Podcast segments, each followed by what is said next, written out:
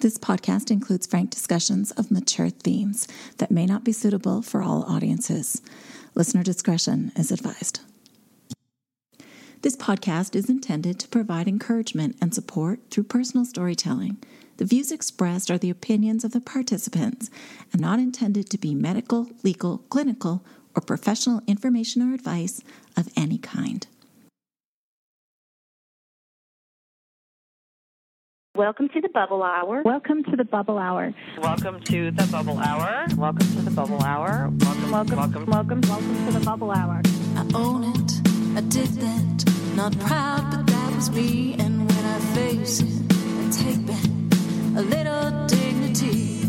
Not looking for excuses. I just want to be free from the power weakness had on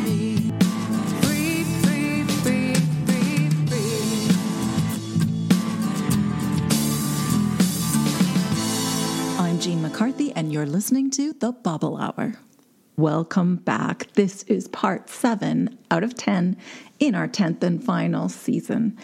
As we look back over a decade of the Bubble Hour, many notable recovery authors come to mind as memorable interviews. As the years went by, the show steadily rose through online rankings as a top recovery podcast. The promotions department from publishing houses began sending books to consider, and I soon found myself absolutely swamped with manuscripts and guest proposals. More than 50 authors have been featured on the Bubble Hour, including best selling names like Clare Pooley, Ann Dowsett Johnston, and Amanda Eyre Ward. We've also featured influential recovery writers like Ruby Warrington, Amy Dresner, and Erica C. Barnett. Today, I'm thrilled to talk with a fellow author and blogger, the charming, warm, funny Clare Pooley. Clare's blog, Mummy Was a Secret Drinker, began in 2015 and formed the basis for her first book, a memoir called The Sober Diaries. It was such a huge success, and her second book, a novel called The Authenticity Project, is now available. It's sure to be a huge hit as well. Here's Clare Pooley. I think when I was drinking, I was I was a I was very selfish, and I think addicts tend to be because you know we spend so much of our mental energy thinking about where the next drink is coming from. You know, most of my headspace was filled with Am I going to drink this evening? How much am I going to drink this evening? What am I going to drink this evening? Where am I going to buy it? All those sorts of things constantly interrupting my life. I didn't have the mental space or the energy. You know, anytime I wasn't dealing with my addiction, I was dealing with my kids and my own life. I don't think I was a very good friend or a very good wife or a very good person for a while. And I didn't see it when I was in it. But I don't think I'd helped anybody who wasn't, you know, I wasn't directly related to probably for some time. It gave me back my my self-respect in many ways you only have the energy to help other people if you are yourself in a relatively good place. And i wasn't when i was uh, when i was drinking when you're really truthful about your life, nothing can hurt you because you know nobody was going to turn around and call me a lush because I'd already done that myself. You know, I'd already called myself a bad mother. I'd already told everyone that, you know, that my life was out of control and that for a long time I wasn't a particularly good person. So anybody else saying that back to me was not going to have an effect. That was a really liberating realization when you're really truthful about your life, other people are really kind. When you make yourself vulnerable, people are really, really kind. Since then, I've had literally thousands of messages from people all over the world saying what a difference that book made to them because they, like me, were feeling really alone. They were feeling like I was, that my life was over. And it made them realize that they weren't alone and their life was only just beginning whole idea behind the Authenticity Project is the idea that everybody lies about their lives and we all put on this front, but the, the truth often is very different. That was really inspired by what I had done myself. You know, I'd spent years and years and years hiding the truth. So the book is about a, an artist who finds a, a little notebook and he writes in it, Everybody lies about their lives. What would happen if you told the truth instead? And he tells the truth about his life, leaves it in a cafe where it's picked up by the owner who reads his story, reads about how lonely he is, and decides to track him down and help change his life. And she writes her own truth and then leaves the book somewhere else. And the book is passed between six strangers who all tell the truth about their lives and all end up meeting each other and changing each other's lives in miraculous ways. And that really is the recovery community, isn't it? you know, in that, you know, it's, it's about people who are ostensibly very different, but who all find each other and make each other's lives better by being authentic. It is fiction, but it's very much inspired by my own life.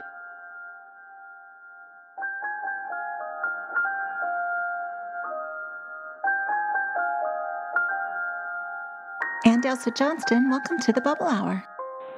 Uh, I think it's just a real joy to uh, imagine that there's people out there in the in the listenership of to this show who um, are curious, who you just know through self-selection are more curious than most around the the subjects that we're talking about, and because I believe that this is this is something that we help one another with and hand on to one another. Uh, and community matters so much that uh, it's a joy to talk about the um, profound psychic and and spiritual shifts that can happen and not feel um, too self-conscious or goofy about the whole thing. Um, it, it really is transformational recovery, and um, sometimes you know, on a on a good day. I had, as you know from reading the book, some major losses in recovery, but uh, mm-hmm. on a mm-hmm. good day, I can say uh, all of this happened for a reason, and uh, there are. Uh, well, obviously, the book wouldn't have happened without my recovery, but um, to write that book was a privilege. To be able to share my um, experience of recovery and to take the time in my life and say I will carve out this space, this this moment up north with my dogs and write this book. It was uh, really the joy of my life, and so this interview is like this was like the book. You know, you you focus on the listenership that you really believe you're aiming for, which is those who are wrestling with the issue.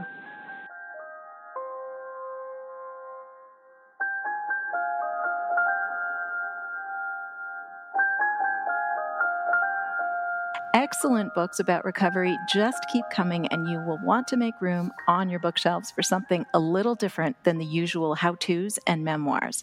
The Sober Lush by Amanda Eyre Ward and Jardine Libaire is a gorgeous keepsake of a book, beautifully designed, and it's been written by two accomplished and celebrated writers who happen to be friends as well as women in recovery.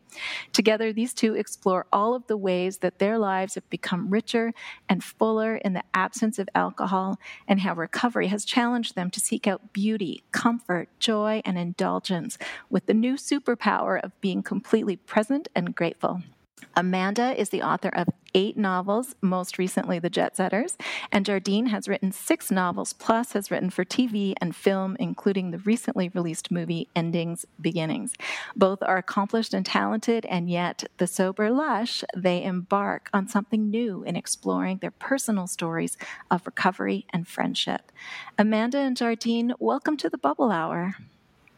Thank, Thank you, you so much for having me. An honor us. to be here how does it feel to tell your own story? Are you both feeling a little vulnerable right now? Are you taking it in stride? Amanda, how does it feel for you? It is not a comfortable place for me at all. to some extent, I'm thrilled for it to be out in the world because I would have liked to find a book like this, and I'm really excited at the thought that maybe someone who needs to quit will decide to quit or be inspired to drink less from this book, that would mean everything to me. It would be a use for all the misery that I went through. Um, but I'm really uncomfortable talking about it. We talked about this a little bit. It's, um, you know, AA is anonymous. And so it's strange to come out and, and talk about it. Jardine had been sober longer than me. And when I got sober, I went through every day and did everything exactly the same without wine. And it was terrible. You know, I went to the same parties and just stood there with a, a glass of that Fre mm-hmm. fake wine or a seltzer. You know, I didn't have any tools. I just was like, well, I'm going to do this and life's going to be gray. And that's just the way it is because I have to quit. And then a friend, a mutual friend, said, you know, Amanda, you should meet my friend Jardine.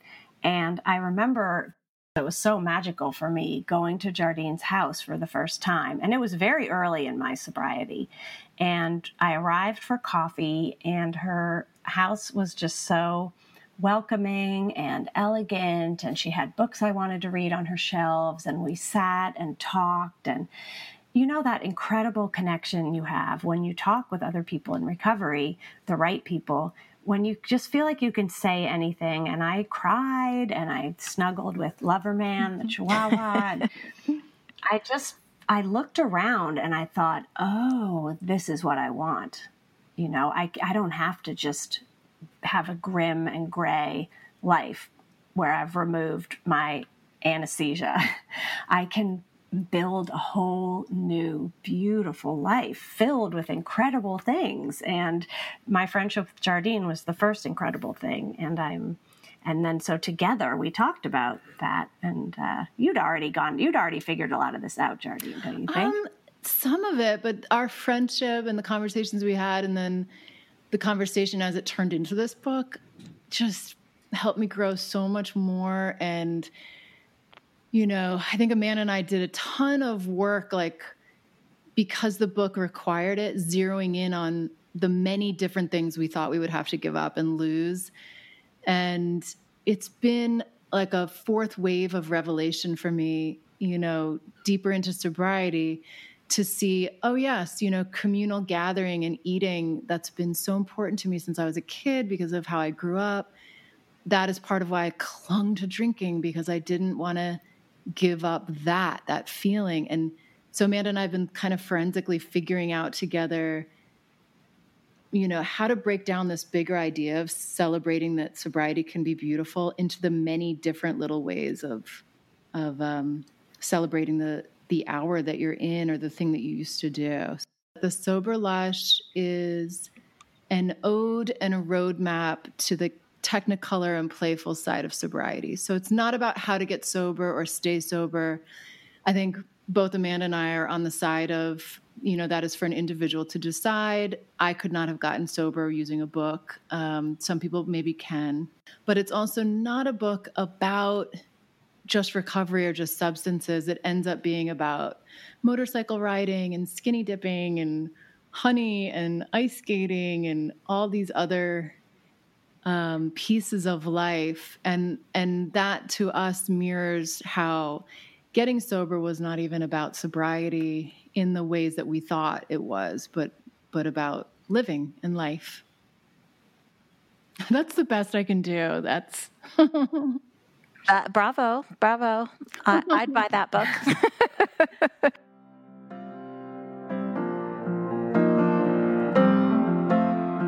I'm holding space for none other than Ruby Warrington, the author of Sober Curious. And she has a new book out, a workbook that is fantastic. It's called The Sober Curious Reset. The thought of quitting complete like abstinence for life was like being taken up to the edge of the cliff and someone saying, just jump off, just jump off, and down the bottom is like nirvana. It's it's nirvana down there. You just got to jump. okay, sure. but this way is kind of you know getting tooled up, getting a map, getting a backpack, getting supplies, finding the kind of like rocky path down the mountain. And then at the bottom, guess what? It is nirvana. But it's so much easier to contemplate. Like our human, our human brain has no reference point for forever. So it's almost impossible to contemplate quitting forever. We don't know how long forever is. We have no way of knowing. Quitting for 30 days is a much easier, manageable chunk of time. And if you tool up to do that 30 days, then I think you're a lot less likely to even want to go back to drinking how you were because you will have discovered so much about the benefits of not drinking. And most importantly, the why am I drinking? What is this doing for me?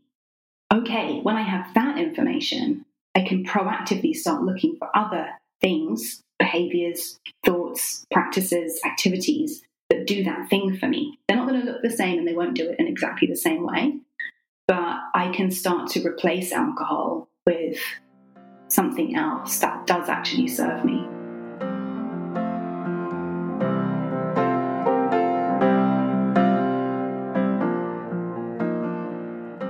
What a Story is My Fair Junkie, Amy Dresner's darkly comic memoir of two long decades in and out of addiction in multiple forms. I wanted to write the book to help people.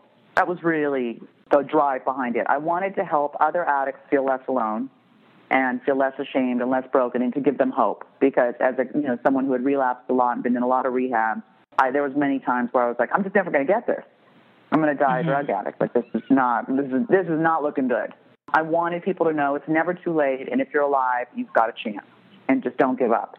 I also wanted family and friends of non addicts to kind of get an inside view of what addiction is like for the addict, like what it's like to be in our brains, the convoluted thinking, the rumination, the, compuls- the compulsivity, all the negativity, the self loathing, like what that's like. Just so amazing to turn like 20 years of pain and self destruction into a tool that's helping people. It's like, wow, I don't regret a moment of what I went through because it's helped other people. I know that there's parts that are super, super heavy in the book. I wanted points that where there was some levity. And I also, for myself, I needed to laugh at myself and the circumstances and see the humor to survive some of that stuff.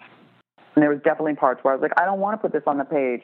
And I just know as a writer, like, that's exactly what you have to put on the page because that is going to be the thing that someone's going to go, oh my God, thank you. Like, you can't hold back. If you're trying to look good in an addiction memoir, like, you're not being honest enough.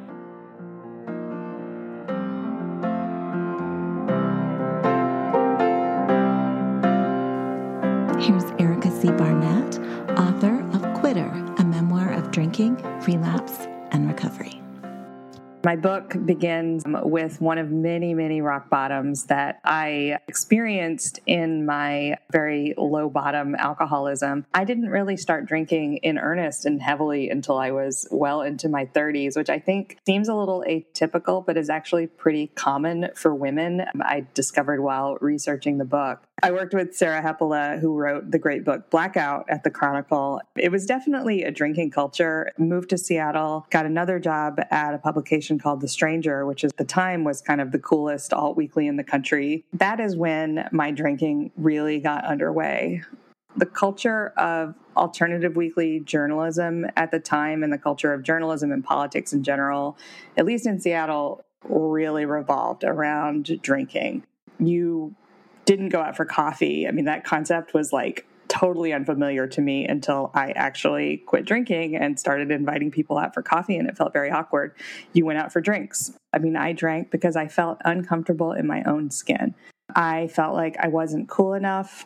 I wasn't smart or clever enough. I just couldn't sort of meet the standards that I felt the world wanted me to meet. And the thing that made me feel more comfortable was having a few drinks unfortunately, you know, I have this genetic predisposition that made it the case that I became addicted pretty quickly and pretty hard. I was in this cycle from which I could not escape. I went to my first detox in my early 30s in 2008. And I really thought at the time that that was all that was going to be necessary. But I thought that if I went to this detox and I was there for five days and I cleared all the alcohol out of my system, then I would have the willpower to accomplish, uh, you know, sobriety, or, or, I don't even think I thought of it as sobriety. I th- thought of it as a return to normal life. If I just quit, then it'll be fine. And of course, that's not how addiction works. It is cunning, baffling, and powerful. And I think baffling um, was the was the the operative word there for me because when I relapsed the first time, There was absolutely no reason, there was no trigger. It wasn't a bad day, it wasn't a good day. I wasn't celebrating, I wasn't mourning. I just thought, hey, maybe I can drink now. The next five years or so kind of went like that. The way it usually happened was I would quit for a little while. I'd start feeling really good because what happens when you quit physically your body just uh, you know i mean you know this gene it just it's it can be like an amazing transformation especially if you have suffered a lot from the um, the physical effects of drinking as I did. I mean, I just I felt great. I was like, wow, I'm not hungover. Like I just felt like crap all the time. When I woke up, I had an immediate need for alcohol. I drank all day. At the end, it was just constant physical and mental misery. So when I quit, I would feel great, and then eventually I would just decide I didn't need to be quit anymore. And, it, and, it, and calling it a decision is actually overstating it. The vodka would land in my cart at the grocery store, and I wouldn't know how it got there. And then we'd be off to the races again. This went on and on, and this just this endless cycle. And every time it would get a little bit worse and a little bit worse, and sometimes it would get a little bit better. When I talk about rock bottoms and and the rock bottom I hit, there are so many examples like that that when I was writing the book, my editor actually cut quite a bit out because it was getting repetitive, which I think really describes the life of a late stage alcoholic. It's incredibly repetitive. So, the instance I describe in the book is I got fired from my job and I was going to pick up my stuff. I got very, very drunk, came back home from picking up some of my stuff at the office because I was asked to leave because I was so drunk. And getting off the train, falling down on my face, pants falling down to my butt, lying on the ground in the Seattle pouring rain and just wondering if I would make it home or if, you know, I would die in the bushes and the headlines would be about failed writer that died of alcoholism on the sidewalk outside her house. It's sad to describe that event as typical, but the stuff that I cut from the book were, were things like day after day of these individually terrible rock bottom e instances that just didn't make me quit. One of the messages that I am trying to convey in the book is that we like to think of this idea that there is an identifiable rock bottom. That is true for some people. It's really important to stay on top of why you got sober in the mm-hmm. first place and not just the bad things that were happening beforehand, but the good things that have happened since you got sober. Being sober is not always a picnic. I mean, you still have to live your life and stuff still goes wrong. I think the reason ultimately that I relapsed is that I forgot why I got sober in the first place.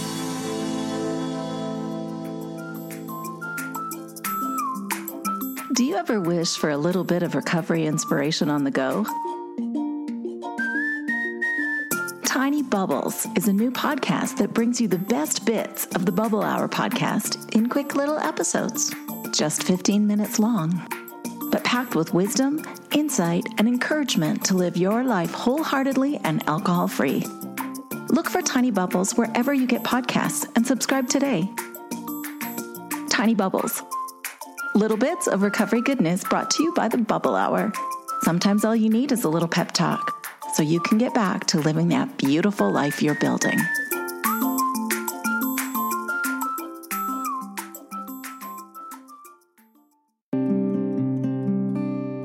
Take Good Care is a new collection of recovery readings inspired by the Bubble Hour. If you love the encouragement and support you find here on this podcast, then this new book is for you. Visit thebubblehour.com for more information or check the show notes for a link to purchase. You'll find Take Good Care on Amazon worldwide.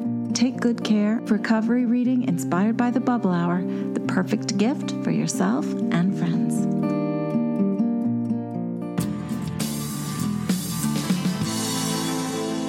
As a recovery writer myself, I'd connected with other authors around the world. Popular New Zealand writer Lotta Dann, author of three books, including Mrs. D is Going Without, Mrs. D is Going Within, and The Wine O'Clock Myth, appeared numerous times on the show and shared her insights on life after alcohol.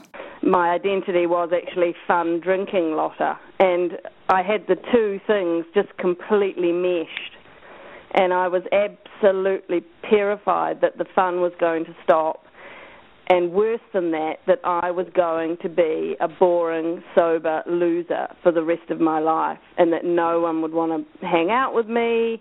You know, I love being a hostess. I love having fun at a party, and I didn't think that that was going to be possible without the alcohol. I was really, really terrified of that. But because I knew I had no option but to stop drinking because it was getting really bad, I just had to dive into that fear because what else are you going to do? So mm-hmm.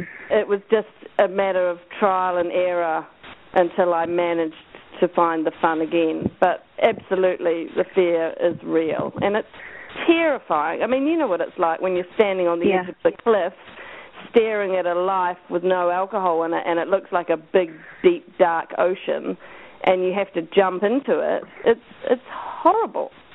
Yeah, how can I be that person that I like? I like the fun Lotta. How can I be her?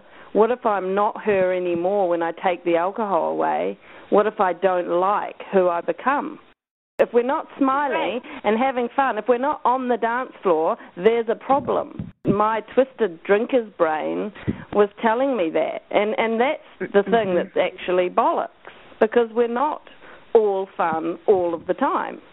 It took a lot of trial and error and just going out to events. And, you know, at first I felt really alien in my own skin and, and almost like I was wearing a gorilla suit um, that no one else could see because I I had my security blanket, you know, fun persona taken away from me, and so I was pretty awkward and uncomfortable, and I would do things like smoke heaps of cigarettes or have far too many energy drinks to try and create that vibe that I'd had when I was drinking. But the yeah. longer I went, you know, without drinking, and the more times I went out to parties and then occasionally hit on a really good one when I actually had a really fun time without drinking, the more I realized the power wasn't in the glass, it was in me. And mm-hmm. that if everything lined up for me, I felt good. I was in a good mood. It was the right crowd. I liked the music or the food or whatever, and I had a great night. I had a great night. I mean, I totally had a great night, and I would be the last on the dance floor, and I would almost feel drunk. I was having so much fun.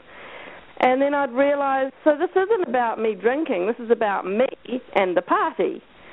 But, you know, sometimes that doesn't happen. Either I'm in a bad mood or I don't like my dress or it's not my crowd and I don't feel comfortable or whatever. And I do stand there and I feel a bit I wouldn't even say it's flat, but I'm just not that fun person. But now I don't mind that because I think that's real too. So I'm not right. sort of mm-hmm. so desperate for everything to be the best party ever in the history of the world every time I go out. so it's just been a settling down, you know, into into myself when I'm out socially. When an author releases a new title, they go out on a media blitz and talk to as many outlets as possible to get the word out about their new book. In the years since the Bubble Hour began, other recovery podcasts have emerged, and I noticed that many of us would end up with the same guest within a short period of time. I always worked to make sure that my interviews took a little different tack. And before I talked to them on air, I asked authors what they wanted to talk about that no one else had asked them so far. It can be a little monotonous for writers on a media tour to just keep saying the same thing over and over again on different shows. And I think they always appreciated the chance to freshen up the approach. I also made a rule for myself to always read the book, all of it, before interviewing an author. And it may surprise you to hear that this is unusual, and it always meant a lot to the guests. I hope my preparedness made your experience as a listener more enjoyable as well and helped the guests to shine their best and brightest.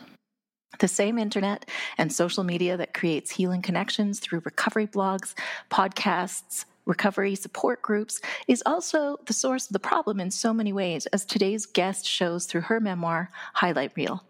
Author Emily Lynn Paulson peels back the layer of deception she unwittingly employed to mask the chaos and pain behind the beautiful images she showed to the world. Emily, welcome to the Bubble Hour.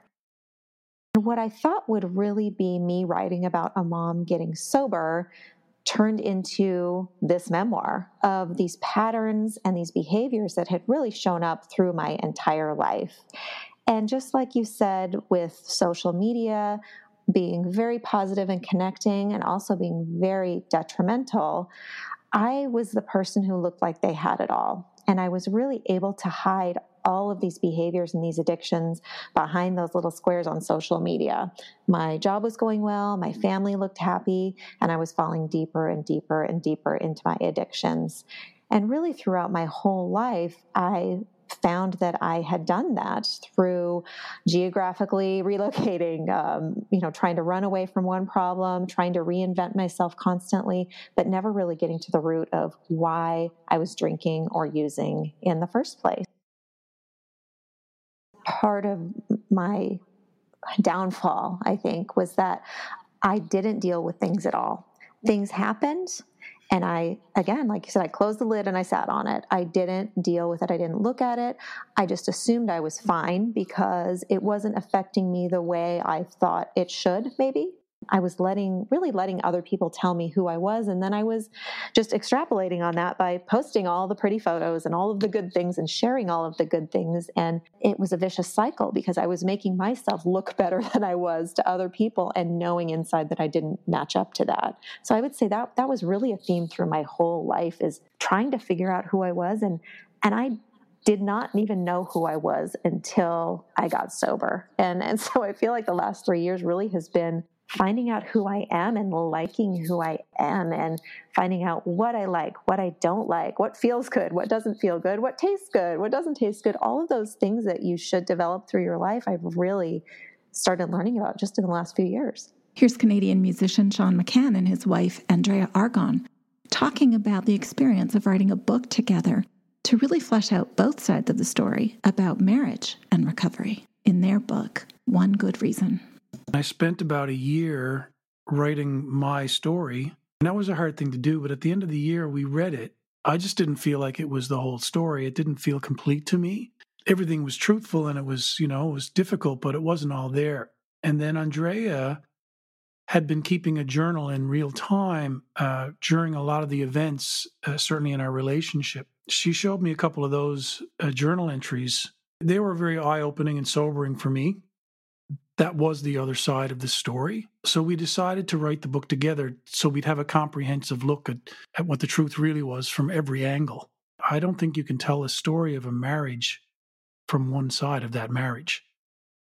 He showed me a particular chapter that he was writing and his memory of it. And then I was like, whoa, there's a whole lot more to what happened that night because I had written down our conversation from that night verbatim.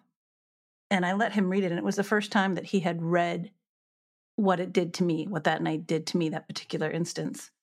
You know, it, it affected him and it and it shocked him and it he didn't have any recollection of it because he had been drinking and I was sober. I think the way that Sean describes it now is like a victim impact statement. It hit him like that. That's what it read like. And you know the facts of his story, but as an alcoholic and as a drunk person, you, you're not capable of of really comprehending, certainly not in the moment, what the consequences of your actions really are. And it's one thing to look back at something five years later, but to to actually have the living document, the the her words that very night mm-hmm. on the page, it doesn't get more real or more raw than that. And that's what we wanted to do with this book. We didn't want to shy away from from things that were difficult because it is a difficult thing. You got to start from there. I would take it chapter by chapter and add my part to it. This is what happened in my world on that same event. So it's it's the same event looking at it through two different lenses. And I think that's, you know, not only what happens in a marriage, but certainly what happens when um, you're a person living with an addict and even a recovering recovering addict because we go into those chapters too. For me it was letting everybody know that it's not just the addict that goes through the crisis. You know, it's everybody in their orbit and I was in Sean's orbit.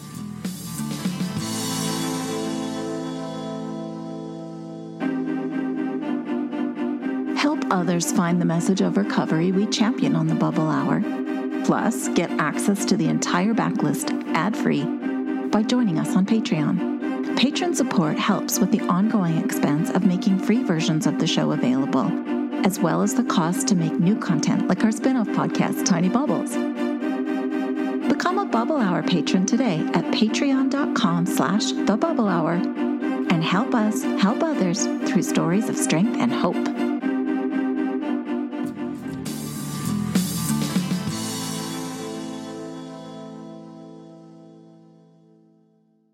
I get a lot of email and direct messages as host and producer of this show. About half of it was feedback from listeners, and the other half was guest pitches, meaning people that wanted to be on the show for one reason or another. One day, I got a message that was really different.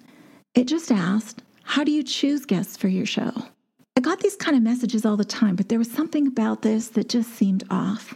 I replied as I always did that guests of the show needed to be people in recovery with 90 days of abstinence from alcohol and drugs who were willing to tell their story about what it was like, how they made a change, and what it's like now.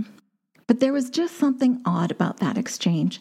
It lacked the usual friendliness of our community. I didn't think much of it, but I do remember it. Some people are just succinct in their writing style. It doesn't need to be interpreted as rudeness or abruptness, but it did stand out. I didn't hear back from the sender. I wrote them again to ask if they were interested in participating in the show and got no reply. Well, within a short period of time, my message inbox went from busy to booming. Later, I would find out that that inquiry was actually from someone who was covertly gathering information to develop a marketing list later sold to PR firms. I was a little bit annoyed that someone had used our show in that way. The upside was I was learning about a ton of authors I would have never otherwise found. Instead of focusing on the big names that were already making the rounds to other podcasts, I decided to make an effort to shine a light on recovery resources that don't get as much attention as some of the bigger names in publishing houses. Whether they found the Bubble Hour by Googling top recovery shows or hired a PR firm that used a marketing list, writers from around the world wanted to be part of the Bubble Hour so they could tell their story to you. Some of the most interesting conversations I've had have been with these lesser known recovery writers doing big things a little off the beaten path. Swimmer Karlyn Pipes told a fascinating story about losing her Olympic dreams to addiction, then coming back in her 30s to not only win numerous high level championships, but also to receive a full college scholarship in her book, The Do Over the wonders of, of sobriety and recovery were that gratitude and the coming alive and how everything looked better and tasted better. And it was like who wouldn't want this compared to the darkness that I'd been to? And to be honest it started out very slowly. I gave myself permission to get back in the water. I started racing and I started doing really well. And that was really neat because I thought wow I got my body back. I got my physical body back. I'm healthy swimming really, really helped my recovery just because it took up time and it gave me something to do and it made me feel good about myself. And so, anybody out there that is looking at time in recovery, I strongly suggest the best drug in the world is exercise because it gives you all those good feelings and it makes you feel good about yourself and there's really not many side effects. Then I realized I started taking classes and I got my brain back I started thinking, wow, I'm actually a pretty decent student if I'm not distracted by my other addictions. And that was really cool. And then eventually I ended up going back to college on a full swimming scholarship. And hence the name of the book is called The Do Over. Got to do over all of these things that I completely screwed up the first time around. And that was that was wonderful.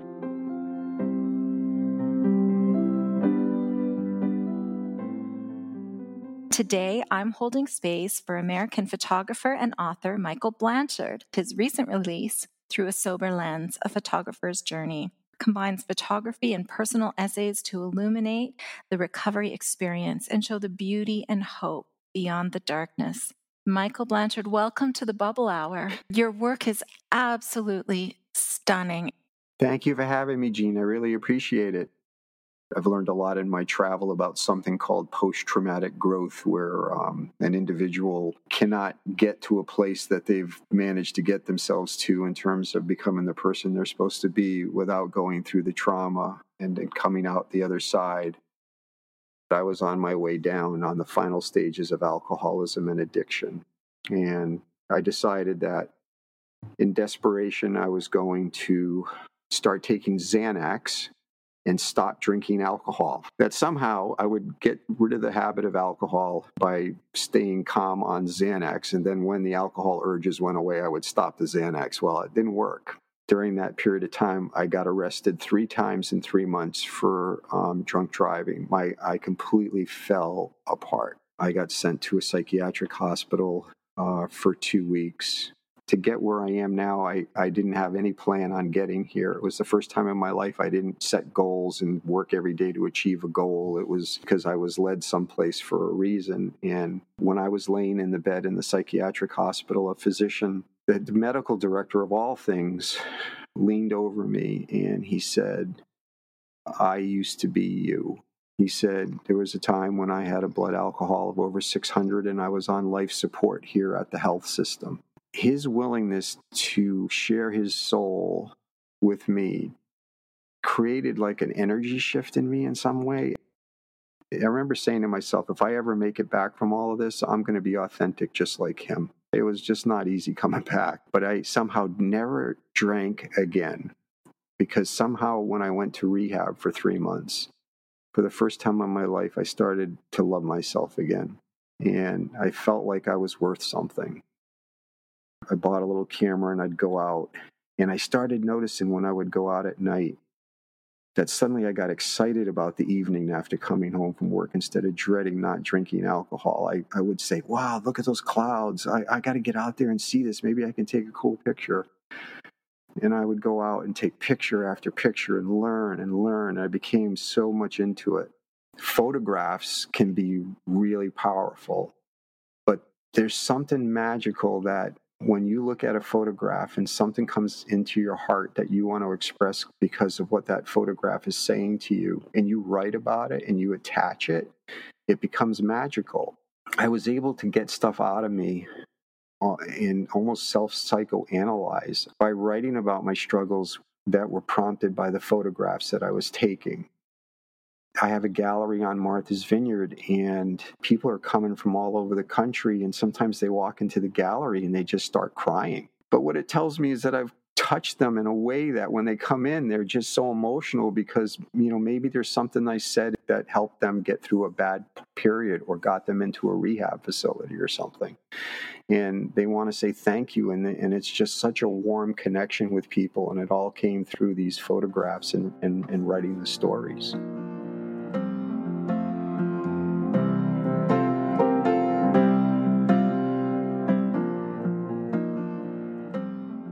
Today, we meet Lucy Hall, a woman in successful long term recovery for more than 30 years, author of Hope Dealer, a complete guide from rehab to recovery, and the subject of a fantastic documentary called Hope Village. Lucy Hall, welcome to the Bubble Hour. Why, thank you, Jean, and thank you for that introduction. I'm honored to hang out with you for a little bit. In your book, you write each chapter from three different voices the addict's voice, the clinician's voice, and the ally's voice. So, first to the addict, to that person who's still out there suffering. That part of the book is to help them to realize that recovery is possible. It's to encourage and enlighten them on how they can access recovery. When I speak to the clinician, it is because I am a clinician at heart. They get to hear some of the lessons learned.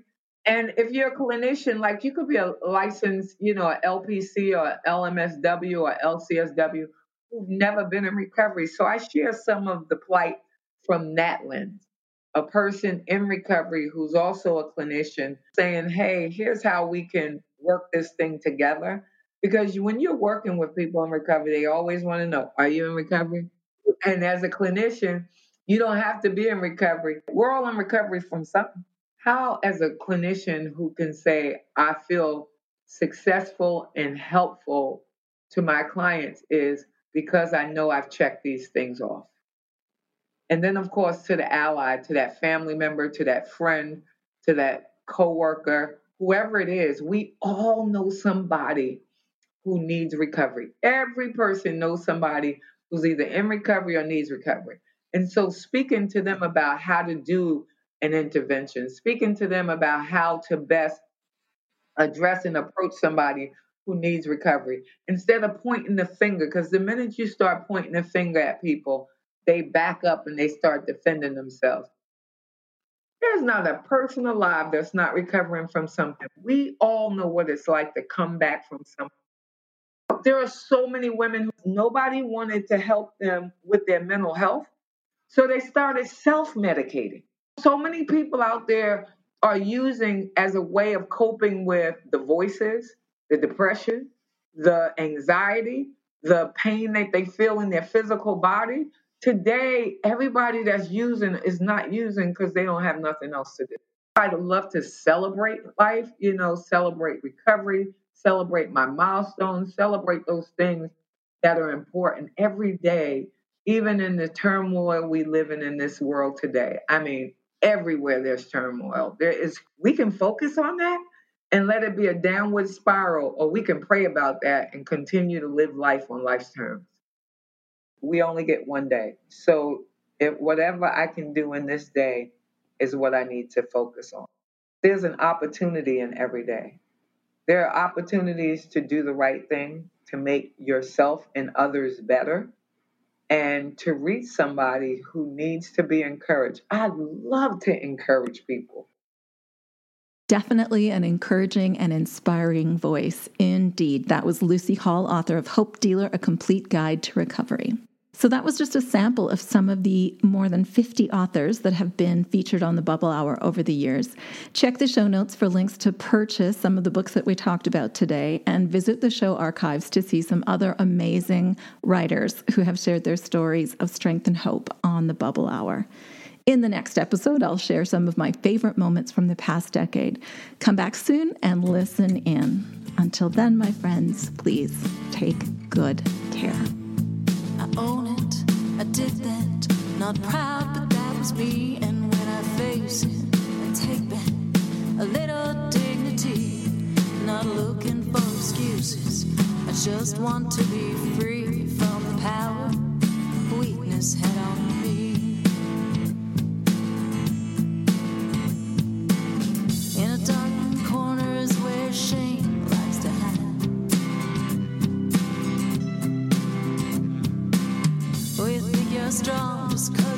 Keep it the. It just stays and wait there to rob you of your pride. Turn the light on, turn the light on, you can shine. When you say I owned, I did that. Not proud, but that was me. And when I face it, I take back a little dignity. I'm not looking for excuses. I just want to be free